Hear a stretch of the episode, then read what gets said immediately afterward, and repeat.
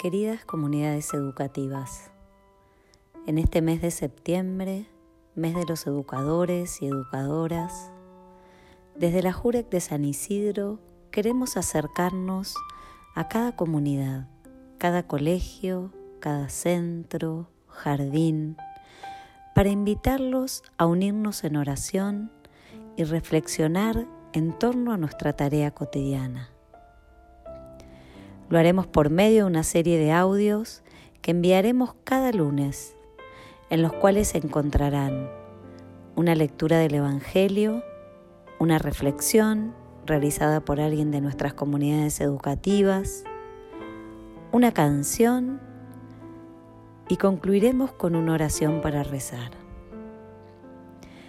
Sabemos desde la fe que en este tiempo la oración es lo que nos sostiene en la esperanza y en el trabajo de cada día. Por eso los animamos a compartir estos audios con todos los educadores y educadoras de su comunidad. Esperamos que este tiempo de comunión en la oración como obras educativas diocesanas nos animen a seguir transitando nuestra tarea como educadores y educadoras en esta realidad que hoy nos toca atravesar. Que tengan una muy linda semana.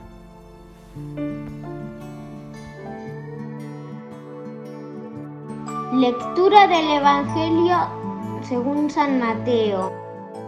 Mientras Jesús iba por la orilla del mar de Galilea, vio a Simón y a su hermano Andrés, que que echaban las redes en el agua porque eran pescadores. Jesús les dijo, síganme y los haré pescadores de hombres. Inmediatamente ellos dejaron sus redes y lo siguieron. Es palabra de Dios. Buen día a todos y a todas. Soy la hermana Paola de la Congregación Ángeles Custodios y voy a compartirles una reflexión que nos ayude a rezar en este tiempo y a poder celebrar este mes dedicado a los educadores, a las educadoras. Como en la buena noticia que recién acabamos de escuchar, Jesús llama a sus primeros compañeros, inspira en ellos el deseo de seguirlo estos hombres a los que un sueño original irrumpe en su historia, sus planes, para dejarlo cotidiano e ir detrás de ese proyecto al que fueron llamados, también a cada uno de nosotros en algún momento de nuestra historia sentimos un llamado primero a la vocación docente todo nuestro ser sintió el anhelo, el deseo de, ser educadores, educadoras, y como esos primeros compañeros de Jesús, nos pusimos en camino en medio de un mundo lleno de posibilidades, pero también de contrariedades. Sabemos que hoy vivimos tiempos complejos, el cansancio de la tarea docente, la incertidumbre que aún hoy vivimos por la pandemia, la soledad de nuestros roles muchas veces y las exigencias que nunca faltan, ante todo lo que nos atraviesa debemos tener la seguridad de que estamos hechos para estos desafíos, como estamos hechos también para vivir estos tiempos que forman parte de nuestra vocación. Los y las invito a que en medio de todo lo que nos pasa podamos tomar contacto con nuestro sueño original, volver al primer amor que nos entusiasmó, que nos puso en marcha, al igual que a los primeros compañeros de Jesús, poder hacer memoria agradecida de ese momento fundante en nuestra vocación como educadores y educadoras poder pasar por el corazón para poder encenderlo e ilusionarlo nuevamente.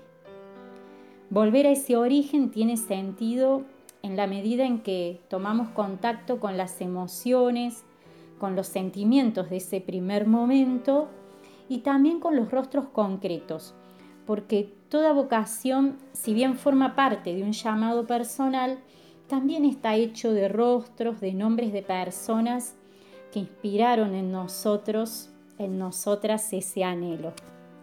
Cuando perdemos contacto con ese sueño fundante, quedamos suspendidos ante el rostro menos amable de la realidad y comenzamos a creer que, nuestra vocación, nuestras aspiraciones y, y nuestros ideales no son más que ilusiones engañosas y es ahí cuando nos invade la rutina, el desaliento y muchas veces el cansancio.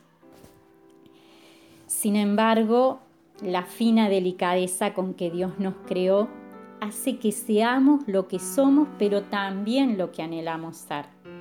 Nuestra identidad no termina con lo que somos.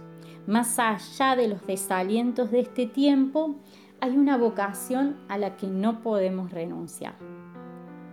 Queridos docentes, hay un llamado original que dejó huellas en nuestra historia y en nuestro barro. Ánimo, que Dios va con nosotros, con nosotras, en la construcción de su reino, a seguir renovando nuestra vocación animados por ese sueño original. Los abrazo a cada uno y a cada una.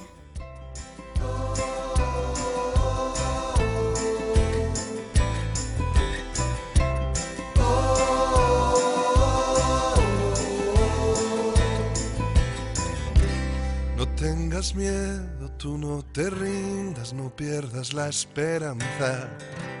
No tengas miedo, yo estoy contigo en lo que venga y nada puede ni podrá el desconsuelo.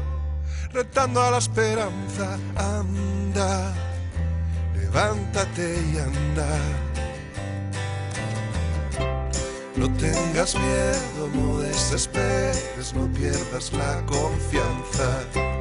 No tengas miedo, yo voy contigo, siempre y a donde vayas. No dejes que envejezca un solo sueño, cosido alguna almohada, anda, levántate y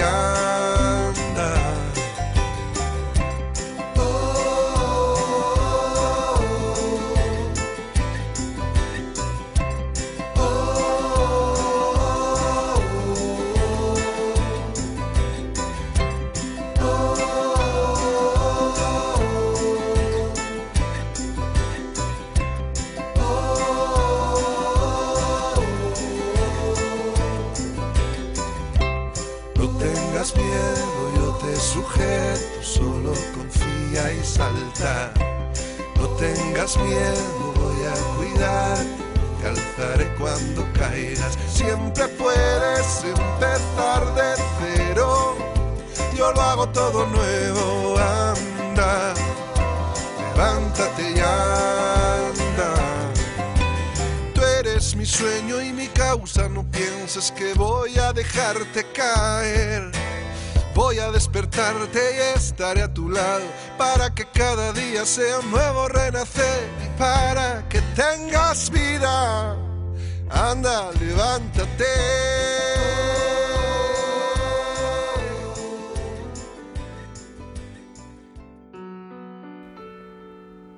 Queridos educadores y educadoras, luego de haber reflexionado en torno a la palabra junto a la hermana Paola, los invitamos a terminar este ratito de oración y de reflexión poniendo nuestras intenciones, nuestras acciones de gracias también en manos de María nuestra Madre.